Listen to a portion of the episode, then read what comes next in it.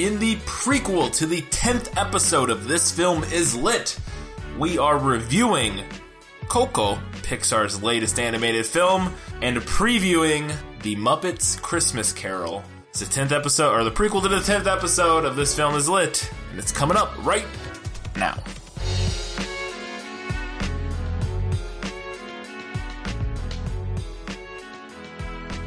Yes, we went and we saw Coco. I, I'm not pronouncing that correctly. I'm- Pixar's latest sob fest. yeah, Pixar's latest uh, tearjerker. Yeah. So we're going to talk about that first for a while, and then we'll get into our preview of spoiler. The poll has been decided. It's still ongoing, but nobody's going to catch it. The Muppets Christmas Carol. The Muppets. It's because it is the Muppet Christmas. The Muppet it- Christmas Carol. It's- not a. It's not a. I looked at it's the Muppet Christmas Carol. Mm. I mean, it's a Christmas Carol. Oh. Yeah. But the Muppet one is called the Muppet Christmas Carol. Okay. That's what won. It's Yeah, got like twice it's- as many votes as the second place it's one. ahead as of all of the other ones by quite a bit. I think it's safe to say that the Muppet Christmas Carol is going to win. It's kind of what I expected would Yeah. win. If I was, if I'm being honest, I thought um, Scrooged might get close, but not really. Like I thought Yeah. that was the one that was probably it's to win. definitely the most well known. Of the ones of all the of all the uh, Christmas Carol adaptations, it's the most popular. Yeah. at least amongst people currently. Listen to podcasts. since it came out and who listen to podcasts and since it came out like if we did this podcast if podcasts were a thing in 1995 Yeah. or 1993 like because uh, the the muppet one came out in 92 mm-hmm. so like if it was right around that time i think some of the other like the george c scott one probably would have been a little more popular Yeah. or scrooged might have won because i think scrooged was the late 80s but yeah at this time Muppet one knew it was going to win, and it did. Doubled up everybody else. So that's the one we're doing, and we'll get on to a little preview of that one at the second half. But first, it's time to talk about Coco.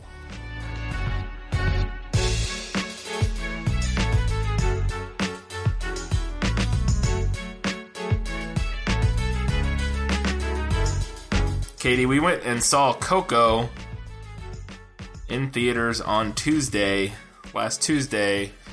What did you think of Pixar's latest offering? I thought it was lovely. It, was delightful. It was. It was beautiful. It was that- gorgeous. First note, beautiful. That was the first note I wrote down. I wrote a couple quick notes just uh, so I had something to kind of gather my thoughts. First one, beautiful.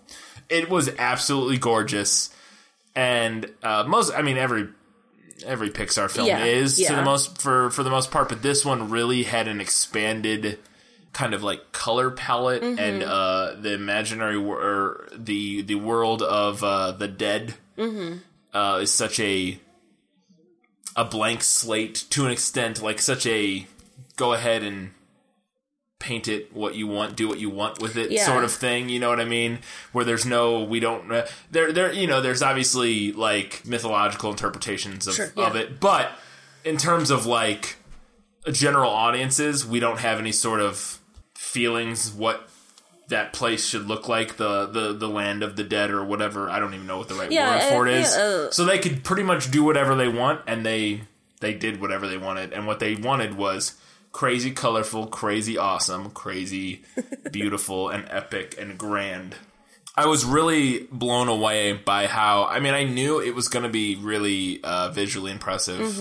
I mean, like we said uh, pretty much everything pixar does is but i was really blown away by just how imaginative and and colorful and Yeah. interesting. It's so colorful. yeah the world was. Like it just i wasn't prepared. Like it, it's like acid trip colorful. Like and i've never done acid but like the the world some of the creatures in that world and uh, in the in, in the world of the dead. So it's just a vague outline to kind of no spoilers here but the story if you haven't seen it is about miguel who um is a child uh, in a, a, a, a very storied Mexican family uh, who doesn't like music. Their the family is very opposed to music because way back the great great great great grandfather of the family uh, abandoned his family to chase the The the dream. the of dream of becoming a famous musician, and so since then, all of the family has uh, been very opposed to music. But Miguel uh, has a love for music, Mm-hmm. and and it's kind of his secret passion that he hides and and uh, is the thing he wants to pursue.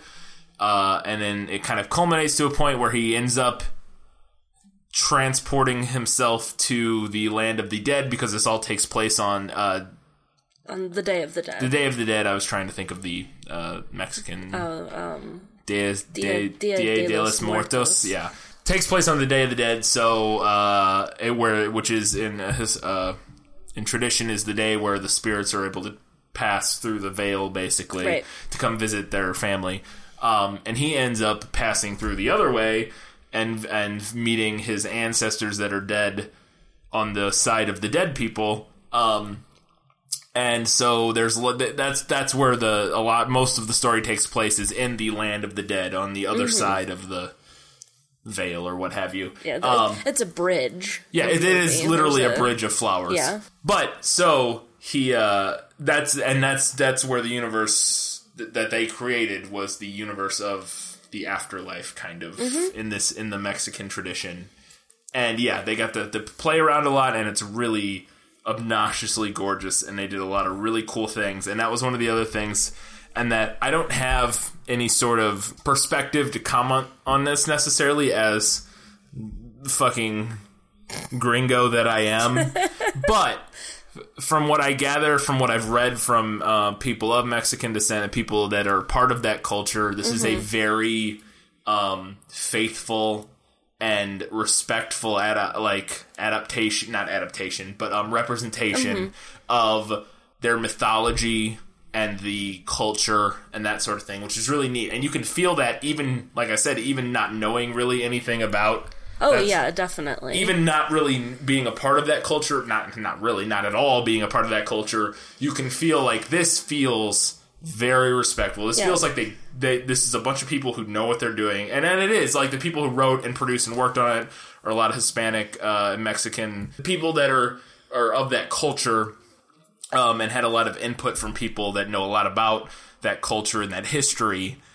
And it's a very good uh, representation of that. It seems like, and, and according to everybody else, it, yeah, it definitely feels like there's a level of authenticity to Yeah. it. Yeah, it's really cool. Like it's it's really neat to see, and it made me. It was kind of funny watching in the theater. I had I, I, I almost had I don't want to say secondhand embarrassment, but I, I had to wonder because uh, the the town we live in is, um, uh, it's a rather smaller, Yeah. uh, midwestern town where it's fairly conservative. Uh, not fairly, mostly conservative. Conservative. Uh, mostly not not mostly, almost entirely white for the most part. Yeah. Um, and it was interesting being in a theater, and, and I was kind of wondering, like, what are the what you know? Because there was like a, a couple families around us, all white families with you know, and I'm just wondering, like, you know, it's interesting uh, seeing this representation of this culture, and not only this culture, but kind of because it, I- a lot of Mexican people are are Christian, and this is like sort of like a, a, a vague offshoot of Christianity to some extent. I think I don't know a lot about it, but like it's kind of like a hodgepodge of Christianity and traditional regional religions and that sort of thing. But I thought it was interesting. I was like, I wonder because there was like little kids there, and I'm like, Yeah. I wonder if these parents go home and be like, everything in that movie was bullshit because it's like a very religious to an extent you know what i mean like it's a very like it, it portrays Yeah. Well, I mean, they don't. It doesn't talk about religion. Like they don't ever talk about God or anything in no. the movie. no they don't But it's very spiritual. but it's the afterlife it's Yeah, about the afterlife, and it, it embraces that cultural belief of um, the Day of the Dead. the day of the dead when, you when, know, the, your ancestors, come back and visit come and back, that sort and of you thing have to put their and pictures you honor up, them and you that- honor them. yeah and i just thought it was interesting because i was like that's a very um, specific thing to not not necessarily just to uh, mexican culture but uh, it's a very specific thing that you know american christians don't do Right. and I wondered if, like, you know, Because like, if a kid goes and see that and be like, "Hmm, maybe that's what what happens when you die. Like a little kid Yeah. might think that. But so do like j- your, your average run of the mill Christian in America be like, no, no, no. that's that. Um, I don't know. I was interesting because Uh, it- well, maybe I could. Yeah, I I could don't know. see maybe, um, you know, a family that is very staunchly yeah, conservative Christian going home and being like, okay, well, let's talk about what heaven Yeah. actually is. That's what I was wondering. I, that, and I, I just had to wonder because I, I thought that was an interesting. I don't know. I just thought that might be interesting because there was, like I said, there was lots of kids that were probably just based on the odds. A lot of Mm-hmm. Christian kids sitting around in the theater, and I was just wondering, like, you know, when their parents get home, and be like, nah. All that stuff about that being the afterlife, that's not actually the case. that's not what happens. like, I don't know. I just, I don't know. I thought it was interesting. So, but yeah. Yeah. See, I was sitting in the theater thinking like this tradition. I, I mean, I don't know, not being of Mexican culture myself. Yeah. I don't know like how popular Right. it is right, Right. now among younger Probably not people. very, I would think. you know that kind of thing tends, Tends to die out, yeah. Yeah, it tends Which to die out, or it cycles around. Kind of a theme Yeah, in the movie. kind of. But I was sitting there thinking, like, I wonder if this is going to see like a bump in popularity now Yeah. Yeah, yeah, from these could. young from these young kids. And I, are we doing spoilers? Not yet. What did you think of the music? I liked it. Yeah, no, I did Yeah. too. I was just wondering. so it wasn't, wasn't like a a backhanded question. I was just wondering. Uh, you know, I, I liked it quite a lot. Uh, it, it wasn't, and this is the basicness of me. Uh, you know, it didn't have the uh, anything that quite hooked like a like a Disney Yeah, song. yeah, but it it was uh, it was really enjoyable and Mm-hmm. uh, and, and entertaining and fun. Um, but I don't think there was anything that like yeah. Well, I'm gonna mean, go like I gotta hear that song again. Right There's away. a ton of music in it, but it's not a musical. no, it, yeah, which is funny because it's a song, it's a movie about music, Yeah. but it's not a musical in the sense that people don't burst out in the Right, song. Right, they're not using the songs to move the plot well forward. They're not. They do, but it's but it's it's it's um in the universe. Uh, that that is a word, but that's not the right word. Whenever a song happens in the movie, it's because it's happening in the universe Mm-hmm. Yeah. of the movie. They don't just burst into song Right. like a Disney movie, like and Right, sing it's- their yeah, feelings. it's like not like in Beauty and the Beast where she's walking around the village No. and everybody's singing. no, no. And when they sing songs in this, it's like he's in a uh, a music competition or Or or there's a movie yes, playing. somebody's with- performing, Yeah, or it's on yeah. the radio. Or, Yeah, yeah. So, so uh, what is that word? We talked about it in the birds. The word Brian is looking for is diegetic. That means the music could be heard by the characters in the film. Non diegetic or extra diegetic is things like a typical movie score that just you as a viewer can hear, but the characters could not actually hear within the film. And in that sense, I guess Disney film music is diegetic, but it's slightly different. But no, I thought it was really good. Uh, I liked a couple of the songs quite a bit. Uh, Poco Loco was fun. Remember Me is very touching, especially Yeah. in the context of the film without getting Yeah. into spoilers. The thing that really hit me, it was one scene in particular and one moment in particular that when it happened and I was I was watching it and the way it played out, I was like, yeah, this this is this is good. This is real good. What- and it was the scene where Miguel um, first plays guitar in the attic in front of the TV. yeah, The way that is animated and the lighting and the way it's shot, for lack of a better word, was so beautiful. And the, and the way he expresses, the way they animated his expressions while he's playing guitar, and, and the close-ups, uh, and just everything, and the flickering light from the TV, everything about that scene, I was just blown away and so like, oh my goodness, this is incredible. Like this, yeah. It's that, it's real. Yeah. and it's touching. it just blew me away. Pixar doesn't fuck around. No, that's true. I mean, yeah, I agree. They are not here to play games. Yeah. But that was it. That was the scene where when that happened, I was just like, yeah, okay. This is this is going to be good. one more thing before we get into spoilers, and I I don't want to dwell on it. I just want to bring it up, and because we talked about it a little bit the other night, and I want to kind of get it out on tape and see what people think or whatever. Um, I don't know how you felt about this, and I I, I do now a little bit because we've talked about it a little bit off mic. But um, there's a whole running gag in the movie where Hector cross dresses in order to uh, get into places that he's not supposed to be Right.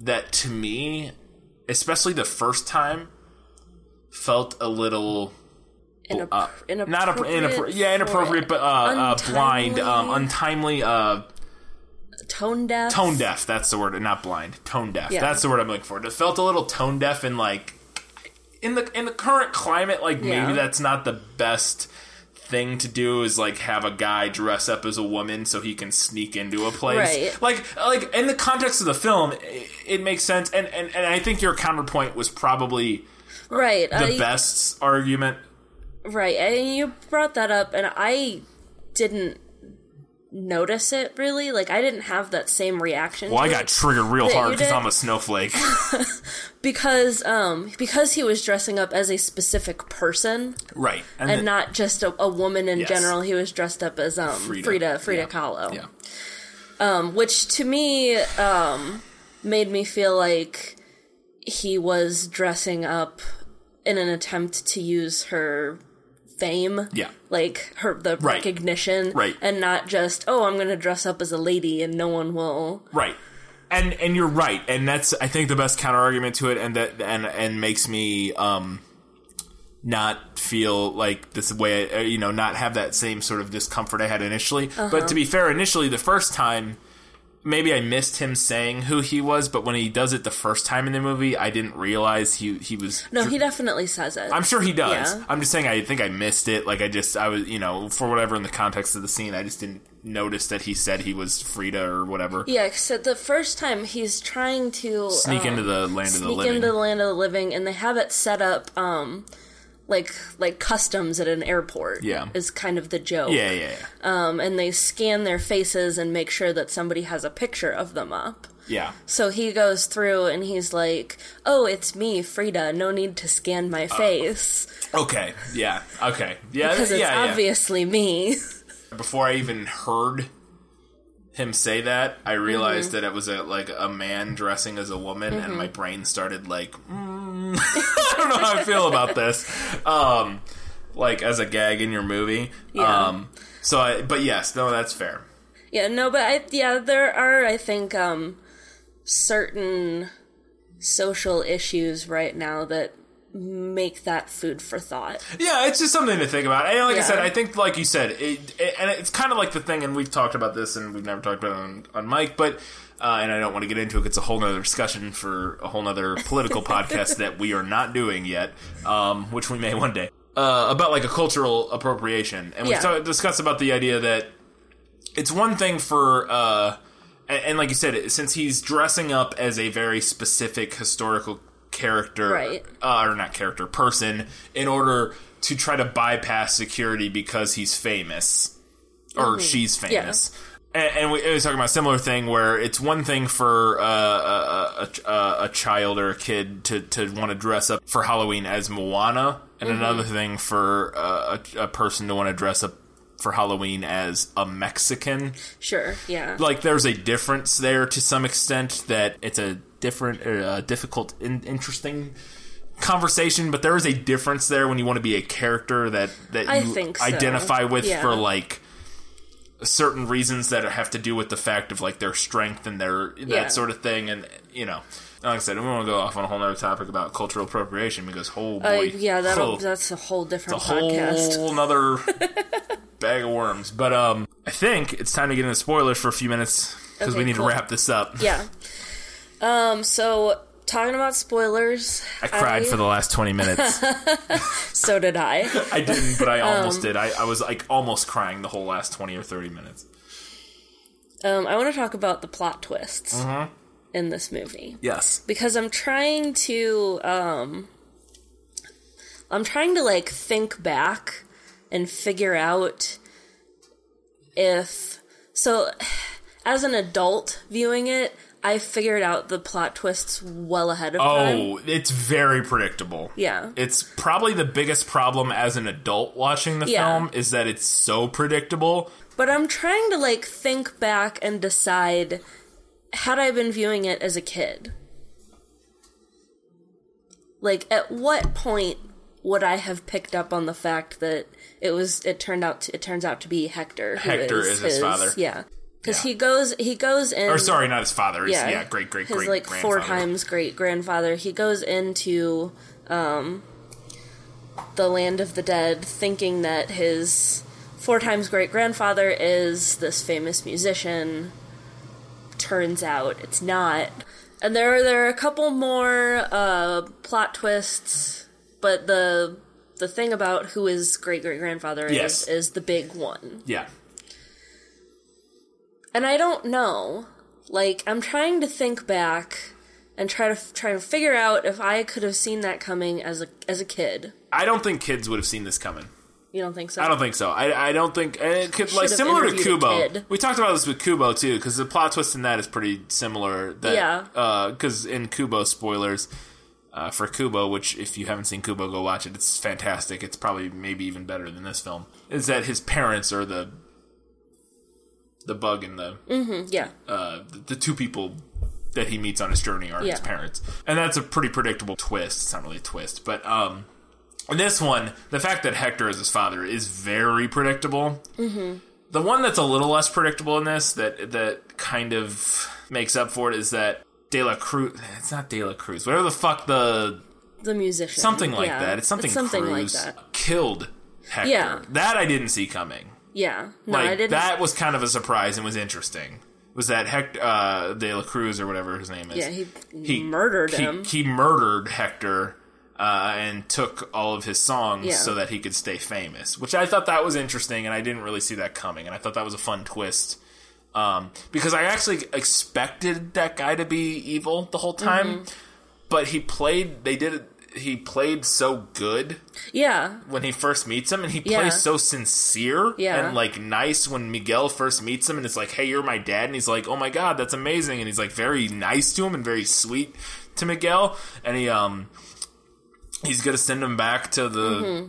The land of the living, and he's he's like, "This is incredible. You're a talented musician, and you should follow your dreams." And like, he's like very supportive and amazing, and it's like, you know, and you're like, "Okay, well, I don't know where this is going," but then it turns out he's a fucking um He's awful. awful uh power hungry Yeah. not power hungry but well, fame he- hungry He values his fame and his Yeah. reputation more above than anything anything else. above all yeah but yeah so that was interesting but yeah the twist uh, but i don't think kids would see it coming the twist of uh, hector being the father i don't think i think younger kids would no idea They have would- to ask a kid. Well, here's the thing. Uh, so uh, one of the uh, review shows I watch on YouTube, it's these two guys. Uh, it's called uh, Schmoes Know or something like that. It's two guys. Um, and they were talking about this movie, and one of them said specifically that he had no, he did not, and he's a grown man. He's like forty, and he no completely idea it was had no idea that that Hector was going to be the father until like the moment where they specifically said that Hector was Miguel's or not father. I keep saying father know, because it makes more sense. Like narratively, it feels like he should be his father. Maybe I'm just like applying like Star Wars. Yeah. like I am your father. like, but um, his great great great grandfather or whatever. But yeah, he had no idea and didn't see it coming at all. And but yeah, to me and like Yeah. you like said, it's very obvious. But it, that doesn't take away from it. No, even I though you know that that's what's coming, it still still works. It's real good. It's um, a beautiful, sincere love letter to a culture, to music, to family. Mm. It's it's amazing. Like it's just really good. I I can't recommend it enough. Yeah, go see it. Go see it. It's worth your money. We actually put a pin in something earlier. Oh, the pin. Never went I forgot about the pin. Pull it out. So what I was thinking during the movie, Spoilers. Um, so there's this idea that one you have to put the your ancestors' picture out yes. for them to be able to cross over. Cross the bridge, yeah. and two, if nobody remembers, Remembers you, yeah. If nobody who's alive remembers you, and is like honoring your memory, you like you like disintegrate into nothing Yeah. and blow away. You basically die again for good. Yeah. So I'm sitting in the theater thinking there's going to be a bunch of little kids who freak out and are like, no, we have to put out grandma and Yeah. grandpa's pictures. That's kind of what I'm talking about in the sense Yeah. of like because it's so Because like- I, I, I feel like I would have, Yeah. as a kid. That's what I mean. gotta- we have to put out the picture. I felt that. I'm a giant fucking atheist, not like the most rational, like, I don't believe in any of this shit. And I'm like, I need to find a picture of my grandfather. like, I, like, like, it is so emotionally manipulative. And I don't mean that derogatorily, but, Yeah. or, or, yeah, derog- derogatively. But it is so emotionally manipulative, like, in, in, in, in its, um, amazing craft as a film that like yeah it makes you feel Yeah. that and it's like all these kids have to be feeling that Yeah. i feel like well and it was funny because the family we were sitting next to a family that was like a mom and a dad and like three kids it was like a mm-hmm. baby like a, a teenage girl like a, tw- a tween girl and then like a seven or eight year old Yeah. boy or something like that and it was funny because after the movie ended I heard them mention that the the t- the like twelve year thirteen year old girl they were like talking uh, about how she was like crying the whole end of the movie, and I'm like, Yeah. you have to deal with that now. the fact that this movie emotionally affected her the way it did, you have to deal with the fact that she's like gonna like worship D- Dia de los Muertos now. Like that feels like you're gonna have to. That's a whole thing for you now. I don't know. Yeah, it's it's interesting. Yeah, but that that's why I'm I'm going to be interested to see if if that um holiday tradition festival sees any revival yeah, or sees any- yeah, any kind of resurgence. like resurgence or a bump in popularity. I don't know. Be interesting. That was Coco. We talked about it forever, far We too always long. do. Let's get on. Try to bust through some fun facts about a Christmas Carol slash the Muppets Christmas Carol.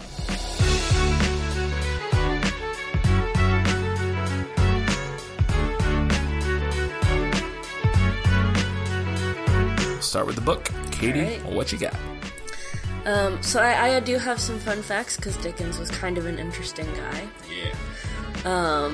He started writing Christmas Carol in October of 1843, and he obsessed over it so much that it was finished, published, and in the shops ready to be sold by Christmas of the same year. Wow. That is incredible. I mean, it's it's short. It's a novella. It's short and it's a very I don't want to say simple story because that under that that's with uh, 150 years of Yeah, history, but um, Yeah. it is a very when you read it, you're like, yeah, I get this. Like this makes a lot of sense. The fact that somebody wrote this story makes a lot of sense. Yeah. Like looking at your past, your current, your future to reflect on the fact that you're a shitty person and grow from that. It's like a very like, yeah, that makes a lot of sense Yeah. as a story. Like it doesn't. It's not like this weird out of the box like universe that needed a lot of crafting. Mm-hmm. You know, so I get that. Yeah, makes sense. I mean, like when I think about how long I've agonized over a short story, I'm like, oh, okay, all right, Yeah, but you're not Charles Dickens. true. Very few people were. Um, no. Mainly just one. So, um, it, it was a huge success, commercially and critically. Basically, everyone loved it. yeah. Um, big success. Uh, Dickens was also one of the first famous authors to give public readings of his work. Huh. And A Christmas Carol was the first reading he ever gave. And I say he read them, but like based on descriptions that we have and stuff that we um, still have from that, it was be more accurate to say that he performed them Ah.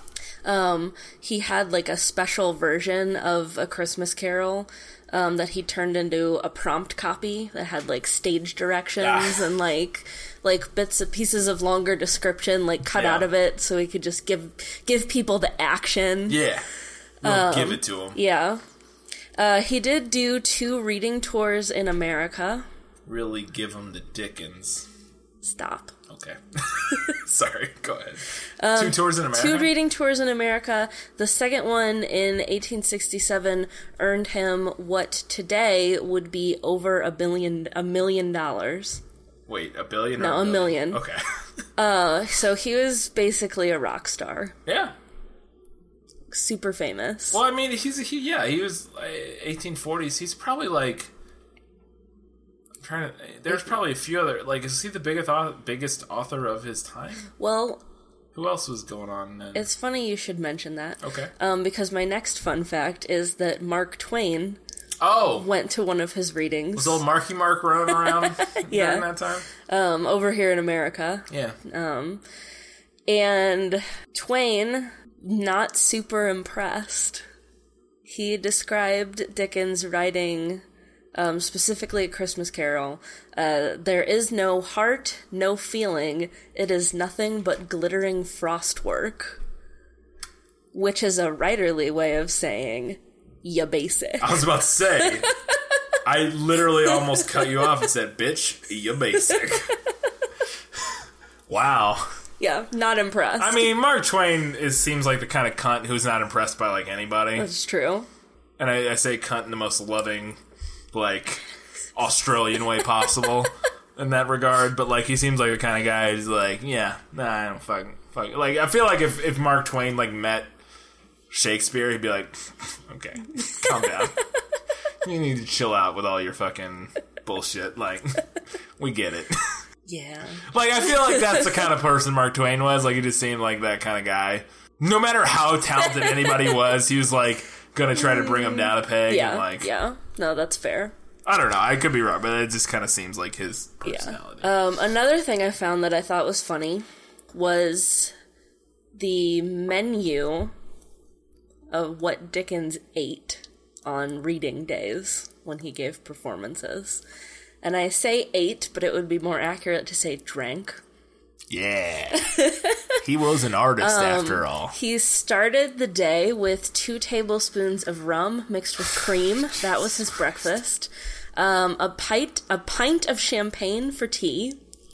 And then half an hour before he went on stage, he would knock back a sherry with a raw egg beaten into it. And then during the intervals of his readings, he would sip something called beef tea, which sounds terrible. Sounds like the worst thing ever. And then it- That's gravy. He's drinking gravy. Like, calm down. Beef tea is gravy. I, uh, I know a little bit about cooking. I'm gonna do a little uh, culinary. Uh, It's but it's Detective work gravy, here. but it doesn't have a thickener in it. Yeah, It's just steeped, It's beef stock. Steeped beef. It's beef yeah, stock. It's beef It's stock. beef stock. So he would drink beef stock, and then before bed he would have a bowl of soup. So he was basically a little drunk the whole day. Which, I mean, I've I've done performances. I get it. I get it. How old did Charles Dickens live to be? That's a good question. Uh, he lived to be fifty-eight. Okay, so not very old. Never mind. Not super old, although For the for time, the time, not I'm terrible. sure that was yeah, not terrible. Terrible. Okay, I was just, just wondering. This is like, I feel like that's how you live your life. I'm just like, I, I feel like we're just like it's like crapshoot. Like you just Yeah. do whatever you want. I- just like you're gonna live as long as you live. Like there's nothing to it. I really like a pint of champagne. A pint a of champagne. pint of champagne at tea time. I don't ah, starting the day with rum and cream. I can't. Oh, um, yeah, what else Um? In 2013, the New York Public Library held a public reading of A Christmas Carol. It kind of uh, revived the tradition. And it might be something they're still doing. I'm not sure. I couldn't find that. But um, they used Dickens' prompt copy, the one that he used um, when he gave performances. And guess who played the part of Charles Dickens and gave the reading? Patrick Stewart. No. Damn it. It's one of my favorite authors. Neil Gaiman. It was Neil Gaiman. he wore a hat and a fake beard Oh, good for him. and played the role of Charles Dickens. good for him. That sounds fun. So, my last things, um, I want to clear up two kind of popular myths Okay. about Charles Dickens, um, things that fly around that aren't really true. One popular myth is that he was paid by the word, Yeah, yeah. and that's why his writing is so verbose, Yeah. because it is. Yeah. Um, and but in reality, that's just the way he wrote. Yeah. He published his books in installments, serials, um, over periods of weeks or months, which was a fairly common thing to do at that time period. Um, Louisa May Alcott, who wrote Little Women, did it the same way. Yeah. So, but but it was actually pretty smart though, because it created a huge demand for one thing, because people had to know how the story ended, Yeah. and he didn't have to wait for a book to be completed in order to get paid. He got paid every time he did an installment, mm-hmm. and obviously trained him on how to write quickly. There you go. So I think that should be a new uh, segment on on our maybe in our prequel episodes. Is this film is lit MythBusters? that would be fun. That would Like be busting fun. myths about yeah, about authors, about authors or movies, or whatever. Yeah, that, would could be be fun. interesting. Whenever we have it, I think that would Yeah. be interesting So the other myth because MythBusters is amazing. is actually um, a current, very current one right now, which is that Dickens is often credited as the man who invented Christmas, yeah, well, which is a a movie about right now. yeah. um, which I wanted to see, but I don't think it's coming to our think it's coming theater because we live no. in the middle of nowhere. We got awesome. one theater, so Yeah. So the idea of that came from an article that was published by an early Dickens scholar named F.G. Kitten. Kitton. Not really sure how to pronounce his name. how's this spelled? K I T T O N. Catan. Catan. Um, but again, it isn't really accurate. It's just really easy to get that idea by looking at the general history of Christmas. Right. So if we rewind all the way back to the Middle Ages, um, Christmas was this huge communal festival. And the local nobility hosted like feasts and games, etc., etc. Huge deal. Um, all the different classes celebrated it together Yeah. by the 19th century, um, Christmas was still being celebrated, but it had kind of fallen out of fashion with the upper classes. Um, it was mostly like the lower classes that were celebrating it still, and it wasn't like this big communal feast thing anymore. And A Christmas Carol made the holiday popular and fashionable again with the upper classes. So he didn't really invent Christmas, he just kind of uh, made Christmas great again, if you will.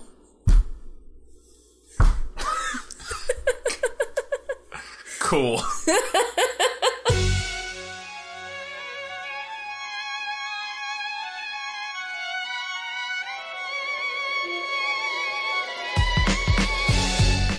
my notes up. Alright, I got a bunch of stuff. Because, like we said, the Muppet Christmas Carol won the poll quite handily.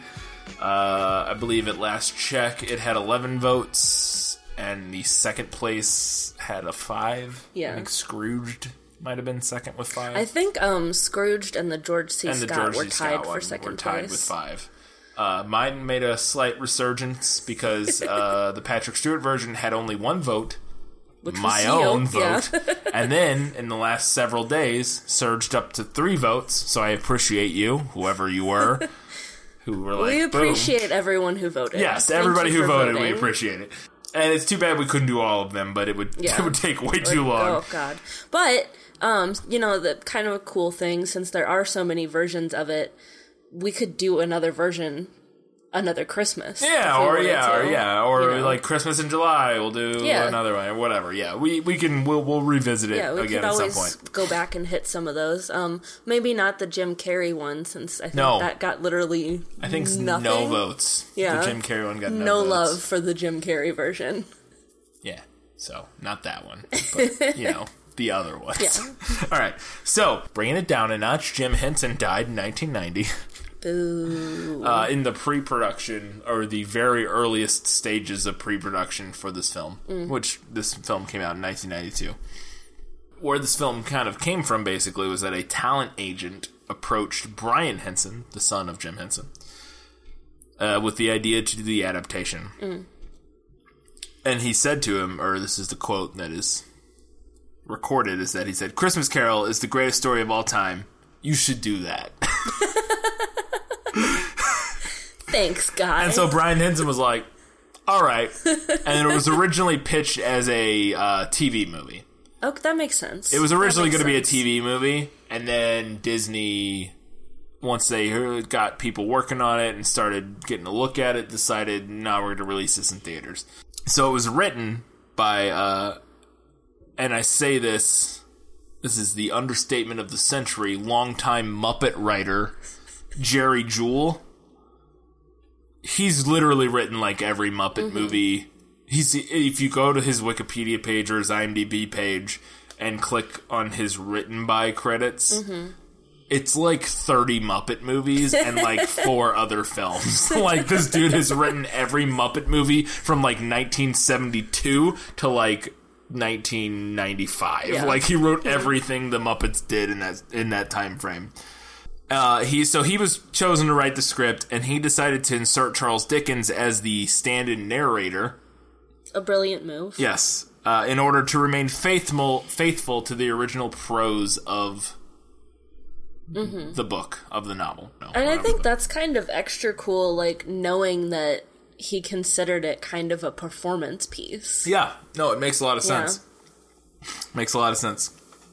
So, speaking of inserting Charles Dickens as the narrator, Mm. Gonzo was chosen.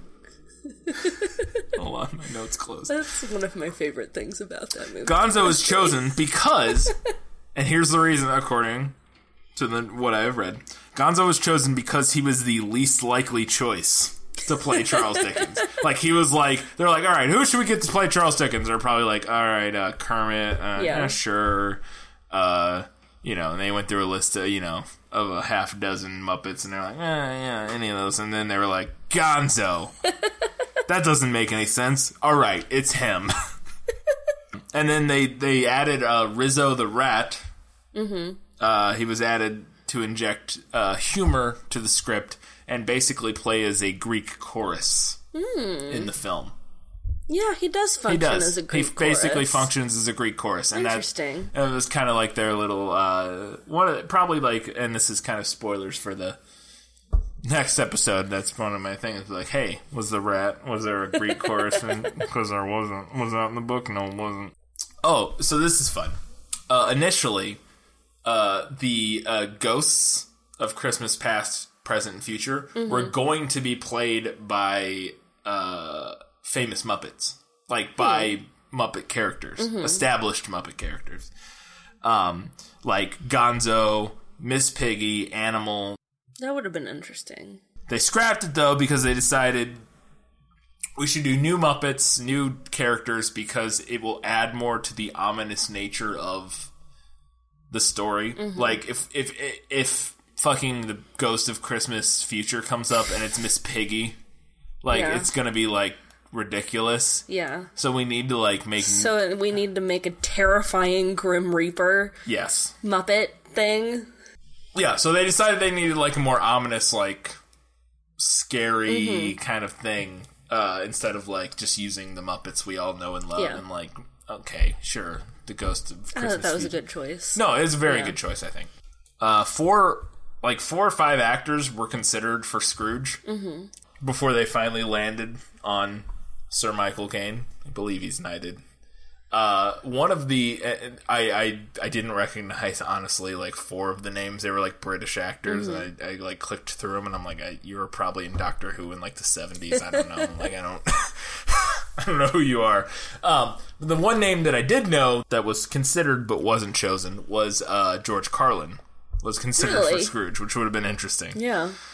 Um, but they ended up going with, and they ended up going with Michael Caine, and he agreed on this condition. And this is one of the best conditions, and it actually works really well, and it's really good of him and like a very solid uh, choice. This is what he said, and I quote I'm going to play this movie like I'm working with the Royal Shakespeare Company. I will never wink. I will never do anything muppety. I am going to play Scrooge as if it is an utterly dramatic role and there are no puppets around me.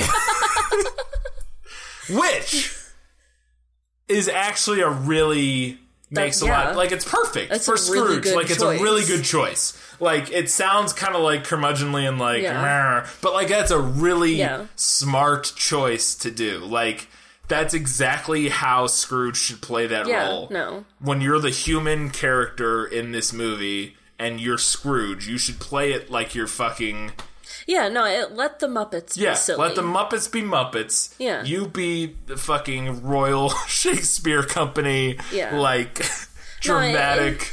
It if I think if he hadn't done it like that, it would have ended up like kind of twee and silly and oh yes, absolutely and it wouldn't be what it it wouldn't have the gravitas No, it that it wouldn't. has, like at all. Like it, it, it, doing it that way provides all of the oomph to the movie. And if he hadn't done that, yeah, no. So that was like I said, it, it's a funny quote, but it's actually exactly how he Yeah. should have done it, and it was a very smart choice. So during the filming, in order to allow for the Muppets and the humans to be in the same shot, mm-hmm. Uh, they had to remove the floor so that the Muppet actors could Mm-hmm. stick their hands up and blah blah blah. So Michael Caine had to walk. They had to put down like planks and boards, Oh and he had to like walk on boards through the sets That sounds awesome. so that the Muppets could still do their thing, but he could also walk through the set, which sounds like a nightmare. yeah, And then in the the buildings in uh, London, I think the in London, right? yeah, They were constructed by hand by who uh, the the prop people that worked on the film, um, and they constructed a lot of them like smaller than they should be in order f- to make the streets look larger for shooting. And there's a particular shot, and this is the thing if you're not watched, haven't watched the film yet, if you're gonna watch it, you know, in the coming week before we talk about it. One of the final shots of the film, there's a crane shot that pulls up on the street mm-hmm. while they're all out in the street or something like that.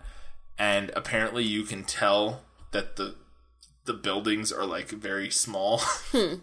but they left it in because they liked the shot so much and how it worked that they mm-hmm. were like nobody will notice. Like, no interesting. looking. You'll So- be on the lookout for that. Yeah, I I, I I I almost didn't include that note, but I thought it was a fun thing to like if you're gonna watch it, Yeah. look out for that because I I want to look out for that and see. It's, it's towards the end of the film. It's like a crane shot that pulls up and reveals like the whole street and that sort of thing. And then final thing. So despite modest box office success, because it didn't actually make that much money in uh, in theaters, but it did all right. It, it made some money back. The reason it didn't have a huge box office success was because it was competing against. Got any guesses? So the 1992 1992 Christmas season. Christmas season. 1992 I would assume like November, December in that ballpark. Aladdin. Boom, number one with a bullet. What else? One other thing that also stole a lot of the money, and this is a Christmas film. It, it, it takes place during it's it's a Christmas film. I'll say. Oh, oh, um. Well, I was gonna say Home Alone. Yes? Home Alone 2? Yeah. Yes, it it, it competed with Home Alone 2, Lost in New York, and Aladdin, and so that was I guess I didn't realize that the original Home Alone came out like that 1990, much earlier. like nine, nine, 89 or 90, yeah, I think. Interesting. Um, so yeah, Home Alone 2, Lost in New York came out in 92, and Aladdin came out in 92 Hmm. in that same couple weeks that this came out. So it did all right in theaters, yeah, and yeah. but if it hadn't been competing with literally Right. one of Disney's best films and literally one of the most successful um, sequels to one of the most successful Yeah. like Christmas movies of all time, it, it probably would have done a little better, but but it, it, it gained a lot of success, at least from what I understand, um, in uh, DVD releases and Yeah. or Yeah. VHS releases and in post theater, it has made a lot of money and Yeah. become a very much beloved film I, after theaters. It's my favorite Christmas movie, like, period. yeah, Um, When I was in grade school, I went to a little private school, K through 8, um, and our music teacher would show it in class every year at Christmas time. yeah. Um, So, like, to me, it doesn't even feel like Christmas if I don't get to watch The Muppet Christmas Carol. No, it's really good. I like it quite a bit. Uh, it's funny because I don't think I, I only started. I only saw it for the first time. I, I, I mean, maybe I saw it when I was a kid, but like, I only vividly remember seeing it for the first time like four or five years ago, and re- really enjoying it and being like, oh, it's really good. Like, and really liking the music and the, the main song. yeah. Uh, This is the spirit of the- that song. Um, I mean, it's not my favorite Christmas movie. I have a couple other ones. I'm I'm a big Christmas Story fan, but yeah, no, it's it's really good. It's re- it's, it's up there in my top five or six Yeah. like Christmas movies. It's it's really enjoyable, and I'm excited to watch it again. It will be our first time watching it, I think. I don't. Yeah, we haven't we ever watched watch it it last together. year or the no, year I think I watched it with my sister. Yeah, so it'll be our first time watching it, which will be fun. Yeah. I'm excited. Uh, so yes, that's the Muppet Christmas Carol. Go ahead, tuck in to some uh, Figgy pudding. figgy pudding and no, uh, a roast goose. a roast goose, maybe a little uh, tea, Earl Grey, hot, or a pint of champagne. or a pint of champagne if you're going the Dickens route. Um, and watch yourself the Muppet Christmas Carol. It's probably on TV like every other day for the next month. if I had to guess, I don't know. And we'll be back in a week with our full review and discussion of the Muppet Christmas Carol, comparing it to the original Charles Dickens, A Christmas Carol. So until then, guys, keep, and gals, and non binary folk, keep watching movies, keep reading books, keep being awesome. Bye bye.